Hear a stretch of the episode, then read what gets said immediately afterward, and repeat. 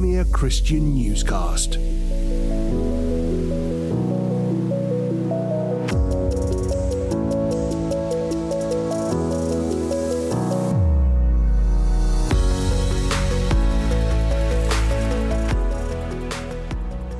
Hello, I'm Tim Wyatt, and you're listening to the Premier Christian Newscast.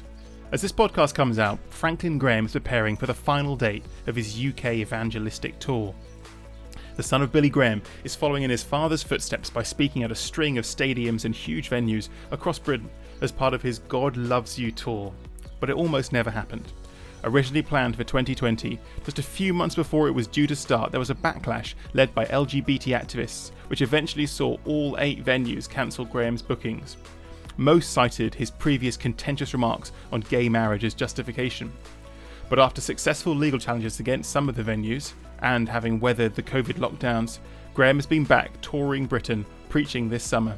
His last date at the ExCeL Arena in London is just two weeks away. But does the UK Church actually want him back?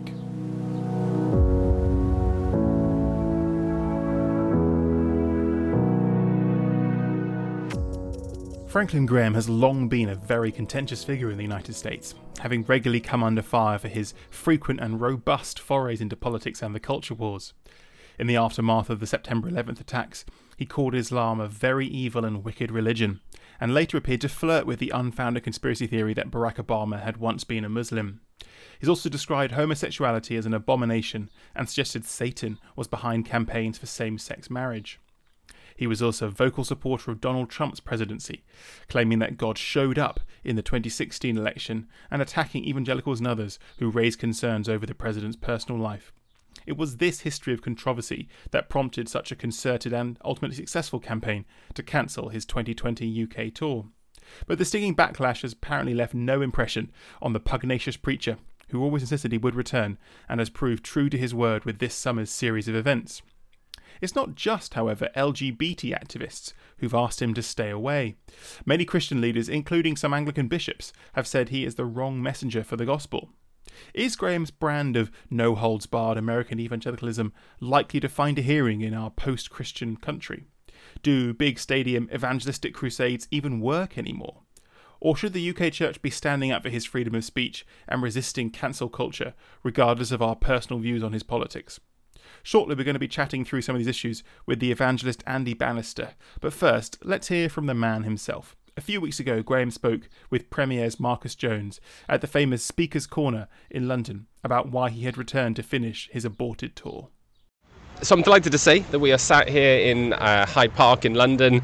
Uh, just meters away from Speaker's Corner, um, the historic place for a debate. Um, Franklin, thank you so much for joining us here on Premier.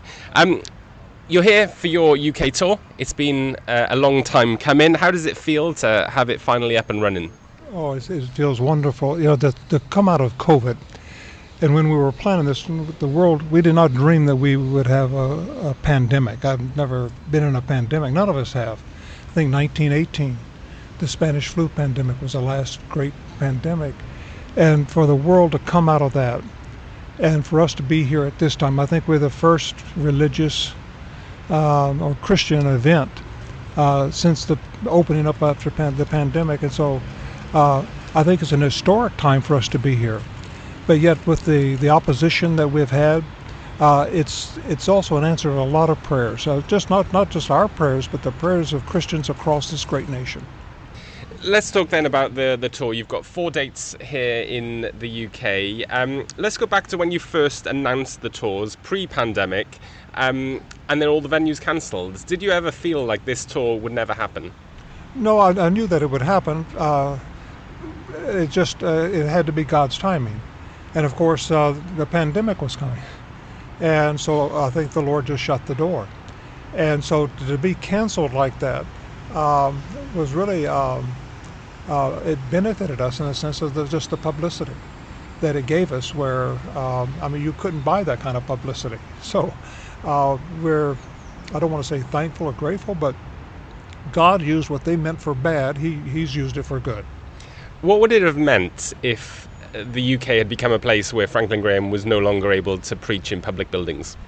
Well, again, it's, it's first of all the the opposition uh, their criticism is a lie.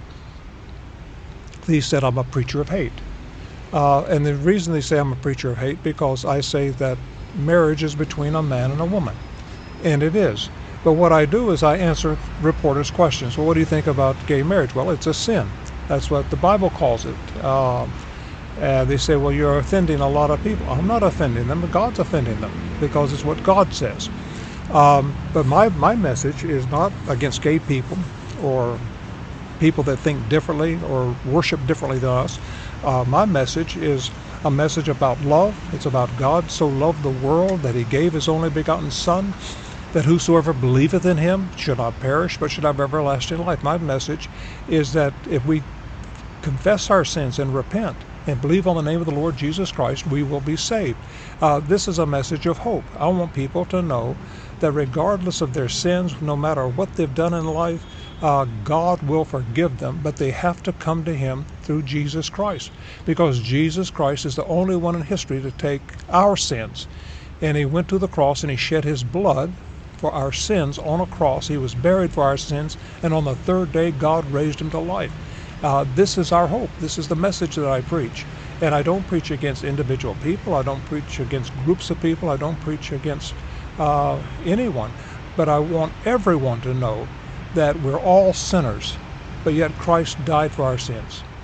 You do have critics within the church. A number of bishops have uh, spoken out against you, and I guess they would say that um, that that message of hope um, can't be listened to because there's this barrier because of those comments. So that the comments made about uh, gay people and uh, Muslims mean that those people will no longer listen to you, and therefore that message becomes um, kind of invalid. It's it's it's, it's kind of um, it's only going to be heard by people who want to, to hear from you. What, what do you respond when the, the critics within the church kind of say that you, you've caused a problem for the, the church?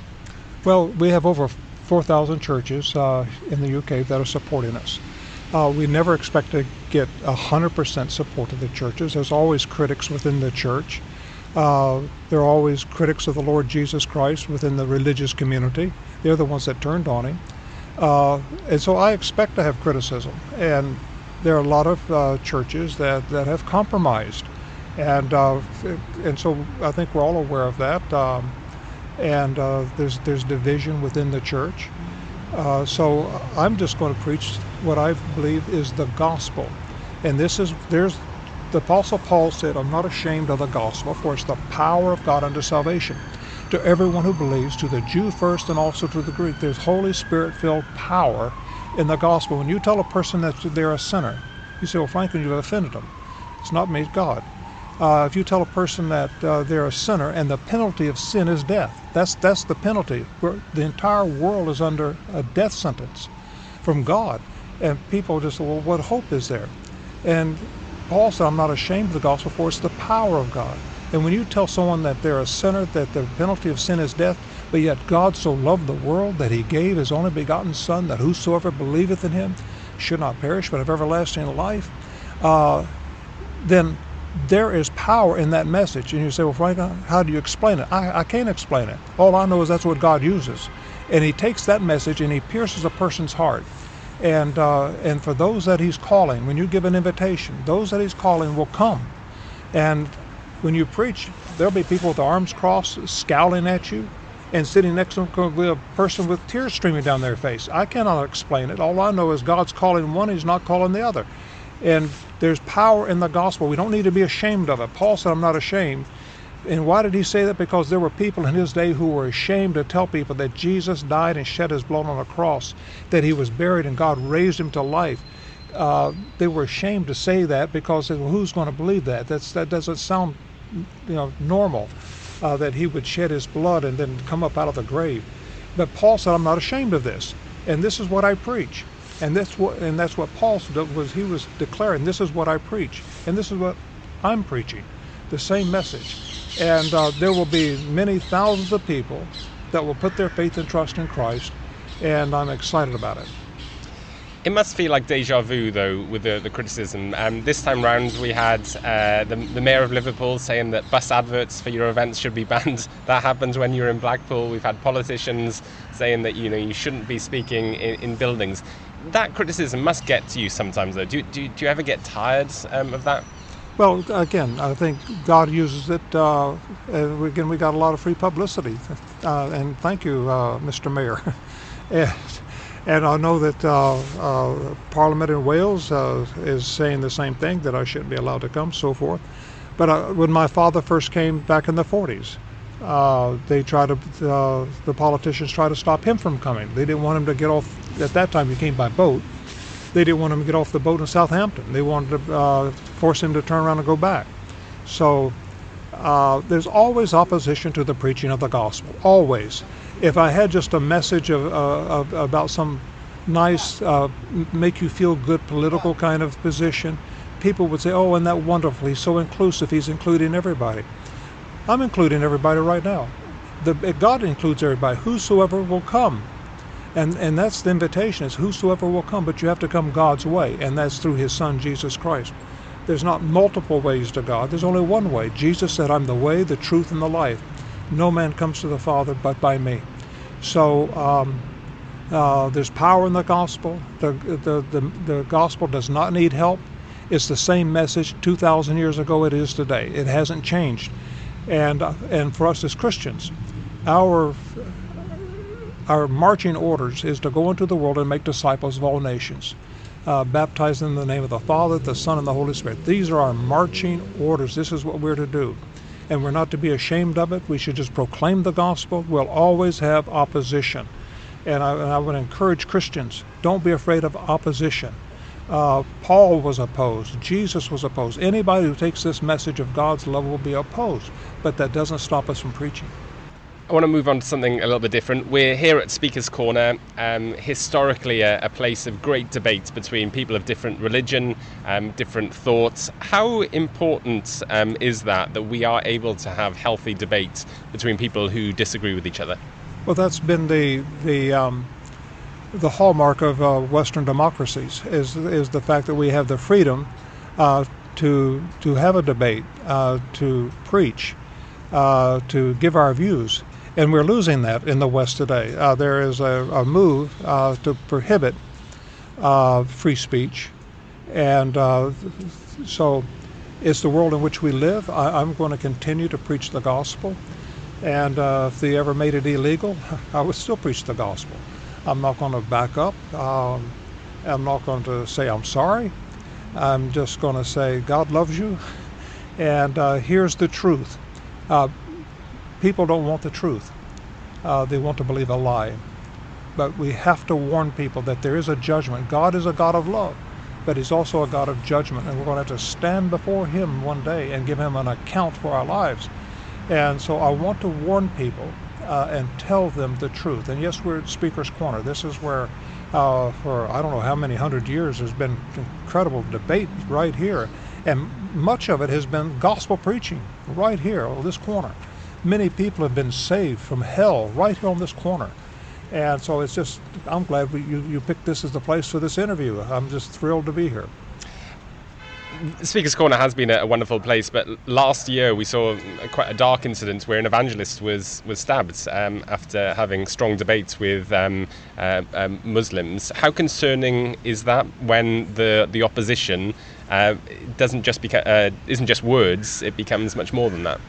Well, we don't back up. And I would hope that uh, this uh, this evangelist, whoever, um, that there would be an, an, army of young evangelists who would come down and take their place uh, to preach the gospel. We cannot allow uh, one act of violence to stop the gospel.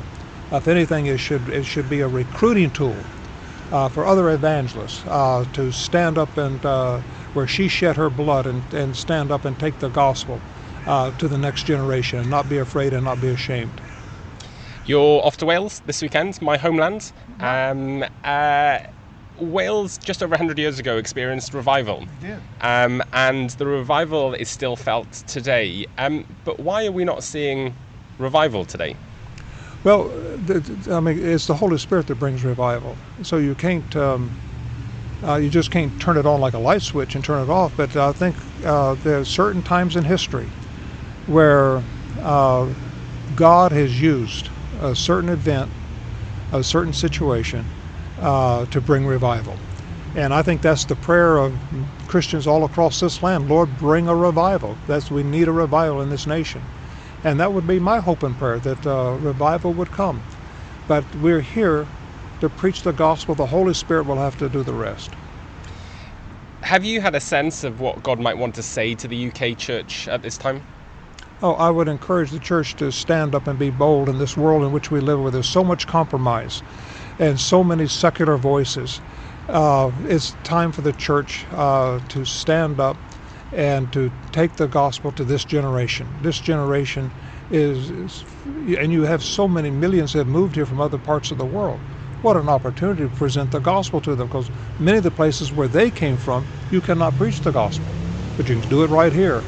And I would encourage the church to, to preach Christ, uh, dead, buried, risen, uh, who's coming back. Fantastic.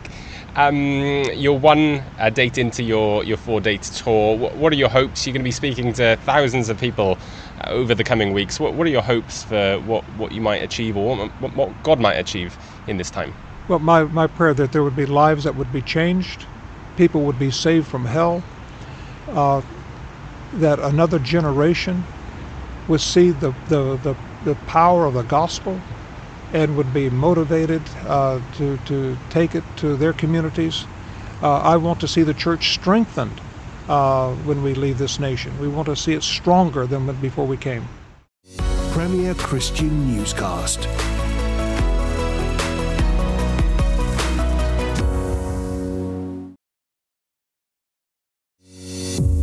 Christian Newscast.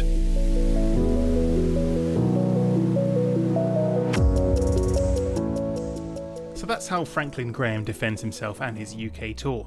But to dig a bit deeper into some of the questions thrown up by the Americans' return to Britain, I recently sat down with the British evangelist Andy Bannister, director of a group called SOLAS, to think through if Graham really is the wrong person to present the gospel here, or whether he's actually been unfairly attacked.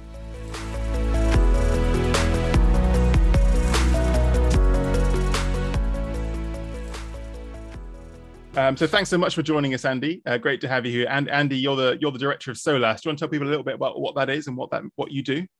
Yeah, so Solas uh, is um, uh, an evangelism and training ministry, Tim. Uh, initially launched in Scotland, but now we cover the whole of the UK. And we really specialize in two things. Firstly, we take the gospel out of the four walls of churches and we go very much into the public square. We love to help churches put on events in places like in cafes, workplaces, pubs. We also do a lot of university evangelism. And then the other half of the time, we teach and we train Christians how to share their faith more effectively, more winsomely at work, at home, at school, and so on. So that's who we are. Brilliant. Um, I'm really excited to talk to you because uh, about this this topic of Franklin Graham's tour because you know you're a, a full time evangelist here in the UK, have been for many years. You've got a lot of experience of doing this. Um, off the top, off the top, then, uh, are you kind of pleased to see Franklin Graham back doing his, his this tour after it was it was cancelled a few years ago before COVID? Yeah, I, I suppose I've got mixed emotions. Uh, on the one hand, Tim. On the one hand, I think that occasionally, not always, but occasionally, you know, Americans coming over to the UK can be a bit tone deaf sometimes to the cultural differences, and the UK is a very different scene. Uh, mm. to, to the US. On the other hand, um, the what happened to Franklin before, the way that I think some of the things he was accused of, the way that uh, he people tried to shut him down, and there was obviously some court cases that came out of that that he quite rightly won, quite frankly, because I think the way he that he was treated was was was amazing. Um, so on, on the one hand, I'm, I'm sort of pleased that he's come through that because I think when we, we're into an era where Christians may have to occasionally fight a little bit more for our voice, and so I think there was a good line in the sand uh, tackled there. And I think as well, quite frankly, some of the things he got accused of, I think were frankly, were frankly, I'm going to say Franklin in a minute. There's a there's a play on words there. Were were, un, were unfair. So I've I've I've, I've sort of been, not in two minds, but I've got mixed emotions. Um, going on. One thing I would say that's interesting when I was in I, before I moved to the UK, I was in Canada for six years, and it was interesting. With some of the we had went through the same kind of thing there because because he came and did a big tour uh, in Canada about 2014, 2015, and what I found really interesting observing that, and I'd love to know some of the, dem- the demographics here, a lot of the sort of more mainline denominations there poo pooed it and said sort of slightly snooty things. In Canada and in Toronto, which is an incredibly multicultural city, vast amounts of the ethnic churches got on board. And they had this huge event uh, that was incredibly diverse. God worked through it in amazing ways. And I remember looking at it thinking, now that's interesting because as obviously a you know white evangelical, I'd have gone, oh man, you know, the kind of big rally ship has sailed. Maybe it has for my demographic, but they managed to pack out the, I think it was the Air Canada Centre, one of the biggest venues in Toronto, and it was full to the rafters. Um, so maybe there's a lesson there that we need a variety of approaches uh, in today's context. I, I don't know. Yeah, I mean, I mean, obviously he's an intensely controversial figure, particularly in America, but it's kind of bleeding over uh, uh, um, into the culture war in here and, and clearly in Canada as well. Yes, made a string of very kind of contentious, inflammatory comments. People would say on issues like gay marriage or, or Islam. What do you make of the argument that he's just not the right messenger for the gospel because of this background, because of his kind of history of of, of controversy? I suppose a couple of things there. I think, I think, yeah, some of the controversy that's attached to, because he's had a particularly American way of saying things. I suppose my only question mark, my only question mark to that, because it's very, it'd be very easy to go, yeah, he's American, he's a bit tone deaf. Quite frankly, we don't need him. My only challenge there, be okay. So where's the equivalent? Where is the where are the folks in the UK willing to stand up to actually not be afraid of tackling some of these issues? Because um, I think some of the British church actually becomes so terrified of not wanting to get you know cancelled or the Twitter pile we say absolutely nothing. Um, and so I suppose I get frustrated thinking, is there not a happy medium here of finding you know some smart voices who are willing to stand up and and and, and stand up for what we believe, but do so in a way that more winsome. As I was saying that, of course, I was conscious that in terms of you know big events, of course, it was a, a year or two before COVID, I think J.John, who's a very well-known, you know, evangelist here in the UK, he did quite, you know, a big stadium event, not the scale of perhaps the, the Billy Graham, you know, Franklin Graham stuff, but still, you know, showed you can pack big events. So yeah, maybe maybe the answer to UK Christians, if we attempt to get a bit snooty here, is go, okay, let's raise up our own men and women who can stand up and speak into that cultural space and do so in a way that's not afraid of the hot topics, but equally doesn't deliberately step on landmines. Mm. Because I think it's it's interesting that a lot of his i mean obviously there's a lot of criticism from um, you know secular. I think it was a, an lgbt activist group that managed to to get all the venues to cancel on him back in 2020 but it's interesting that it's not just people who you might expect would would, would object to a kind of historic orthodox conservative evangelical approach to christianity but there's plenty of of you know bishops in the church of england and other uh, kind of Christian figures here who who say it's not that we are theologically opposed to you, but we're just kind of frustrated at how he appears to elide some kind of American conservative political culture war stuff with with his faith.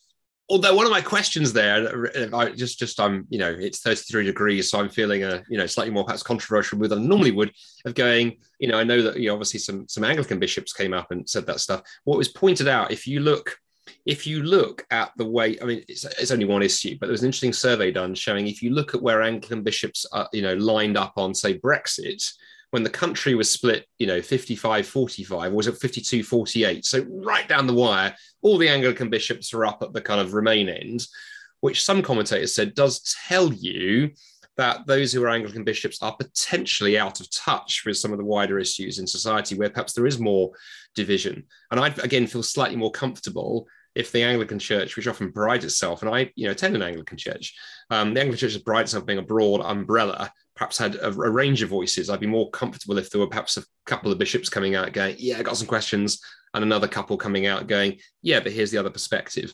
Um, you know, it was pointed out that dear old Justin Welby, you know, for most of lockdown, just sounded like a branch of the government, you know, parroting health and safety advice and locking clergy out of their churches.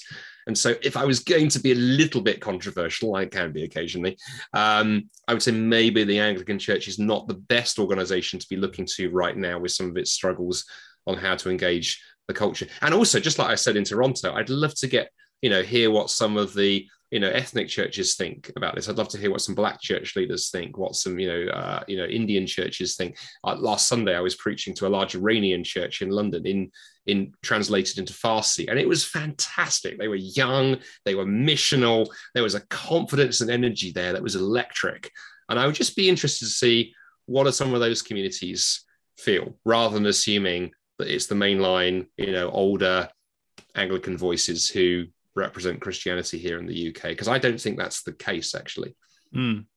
For sure. I mean, it's definitely the kind of the vibrant, the dynamic, the growing parts of the church here in this country are absolutely uh, you know, black majority churches, Pentecostal movements, um, as you say, kind of immigrant uh, founded and, and, driven churches, rather, and it's the the kind of pale, stale, uh, um, white dominated I know. Speaking as someone who is pale and stale, and so are you. Yes, um, indeed. Yeah, now maybe if they will turn around and go, yeah, we're the same. We think there are issues here. Then then so be it. But I I think yeah, I'd love to hear a bit more Christian diversity in in in in some of that uh, some of that discussion. Not least because the other thing I found interesting, you know, we live in an interesting time in the UK, don't we? Because at the same time that Franklin's been getting in the neck because he holds to you know a, a biblical position on, on on marriage, and if you hear what he's he's said, it's there's a couple of ways he's phrased things I would think are a bit American, but basically he's holding to mainline Orthodox Christian sexual ethics, and he gets shot at. At the same time, we've had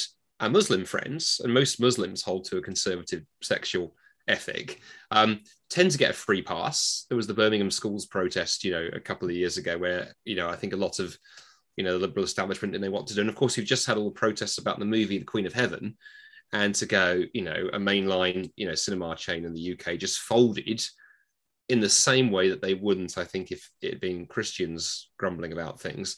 And so I think it's also helpful to remind ourselves we are not the only ones. Franklin is not the only one. Evangelical is not the only ones who hold to some of these views. Actually, we have fellow travelers here, um, and it's but it tends to be just Christians who get a get in the neck on some of this. And also in the case of Franklin, there is this there is this slight anti-Americanism that runs through our culture at times, and I understand some of that. Some American culture can be quite plastic and quite crass, but not all of it. So let's make sure as Christians, you know, as well as extending the arm of, fellowship to those who, you know, come from the Indian subcontinent or African Christians or others who look different to you or I, how do we make sure we extend that to our American friends, to our Canadian friends? Um, because they have a culture as well. And um, there is something about, you know, being a Christian means finding that which we can celebrate in every culture as well as finding that that needs critique mm. in every culture. Yeah. I mean, when when it's interesting when you when you listen to Franklin Graham's interview, he talks about how he sees the kind of cancellation two years ago as in kind of indicative or endemic of of, of a broader problem around freedom of speech. And you know, we all were aware of the kind of conversation around cancel culture and all that stuff.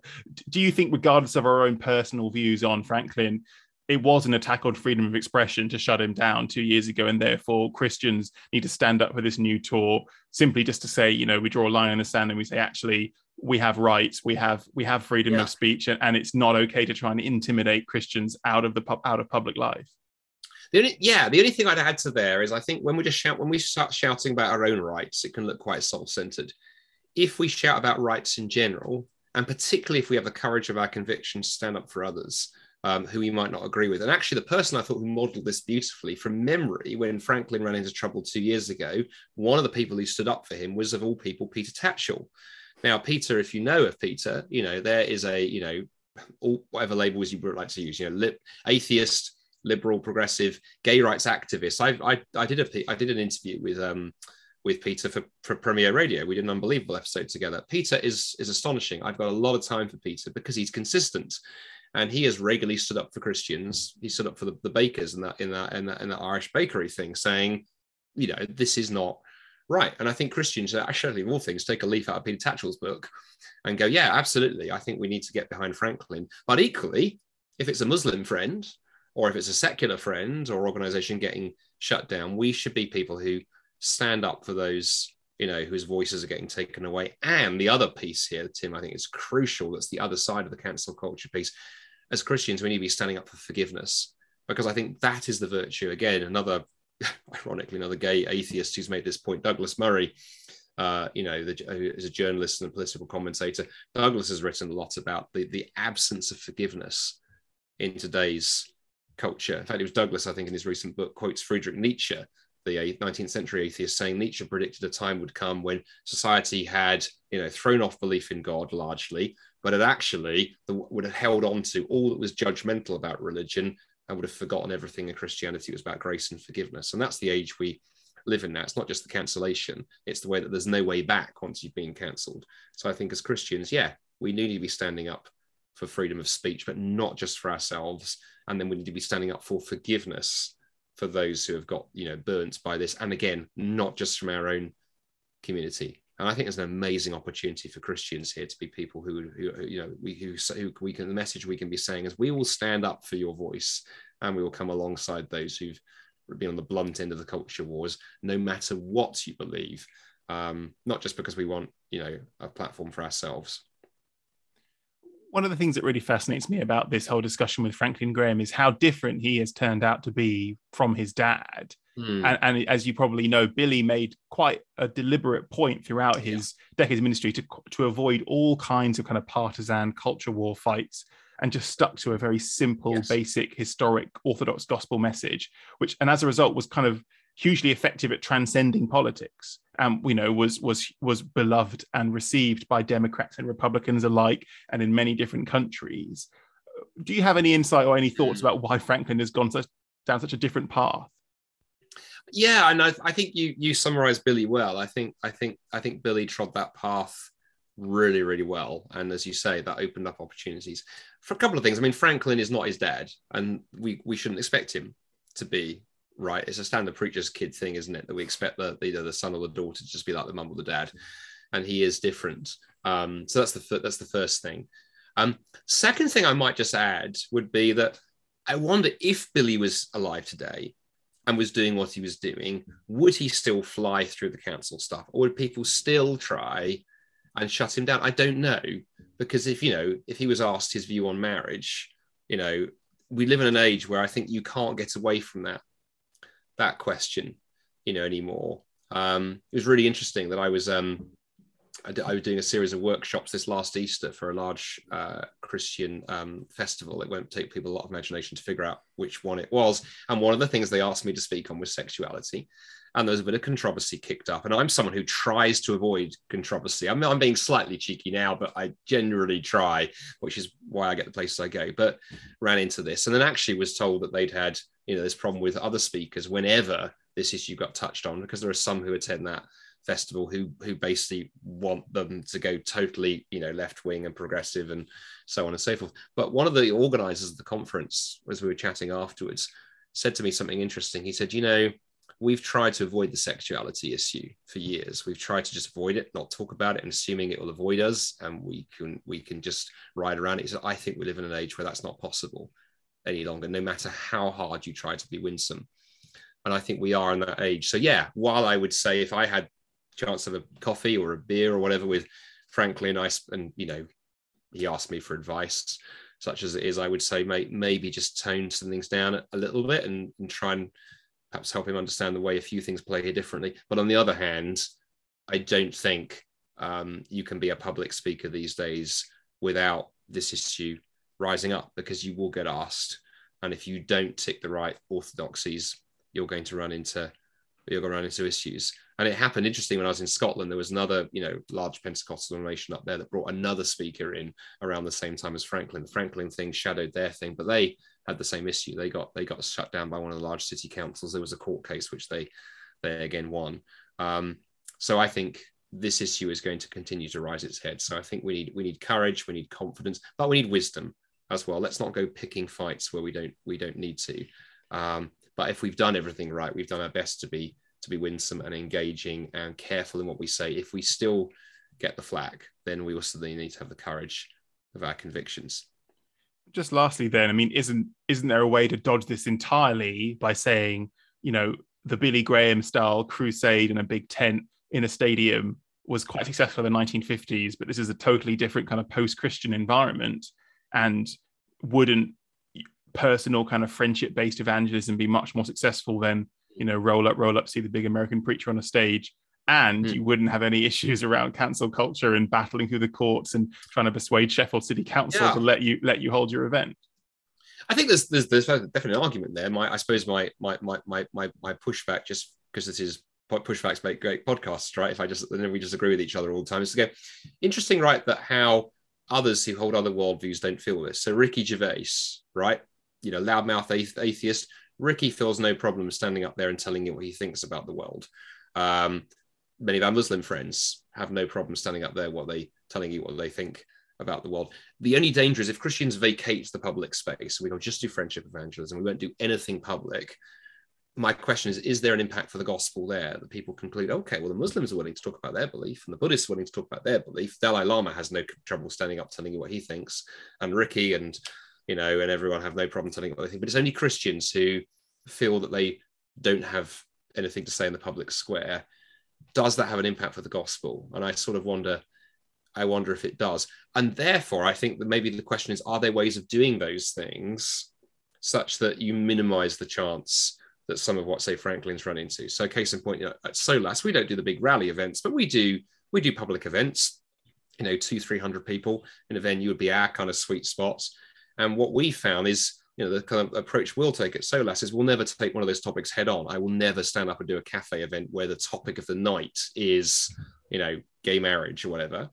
But if it comes up in the Q and A, and then we have a lot of Q and A at our events, then I also know when I'm going to have to have the courage and the wisdom to try and tackle this in a winsome way. And there are ways of doing that. I think there are ways of doing that, realizing that you will not have everyone agree with you, but you can still try and be a bit more a bit more winsome. So I think maybe there's a middle ground here. I realize that sounds dreadfully Anglican for all the all I said earlier. There's a middle way.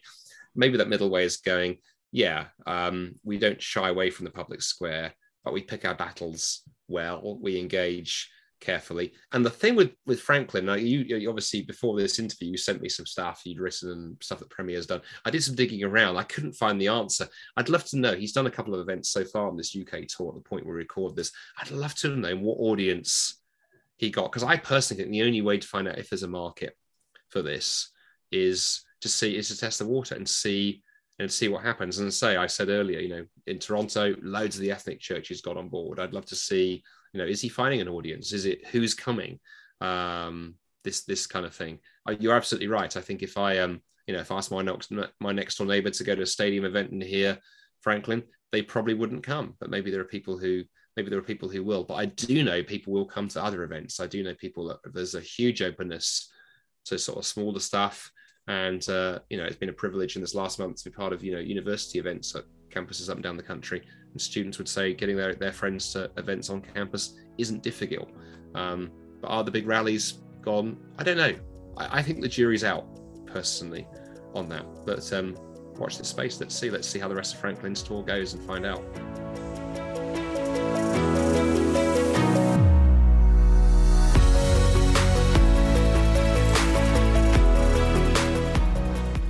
That's all we've got time for on this week's newscast, but don't forget to subscribe to this podcast in whatever app you use to make sure every episode is automatically available for you when it's released. If you've enjoyed it, we'd really appreciate it if you could review Premier Christian Newscast on your app and tell your friends about us. We're a new podcast, and so we'd love to get the word out as much as possible. Thanks for listening, and see you next time. Premier Christian Newscast.